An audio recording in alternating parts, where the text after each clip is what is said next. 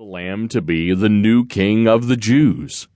Herod bared his anger, and in a jealous rage sent forth and put to death every male the new lamb's age. So Mary took her little lamb and into Egypt fled, until an angel of the Lord announced King Herod dead.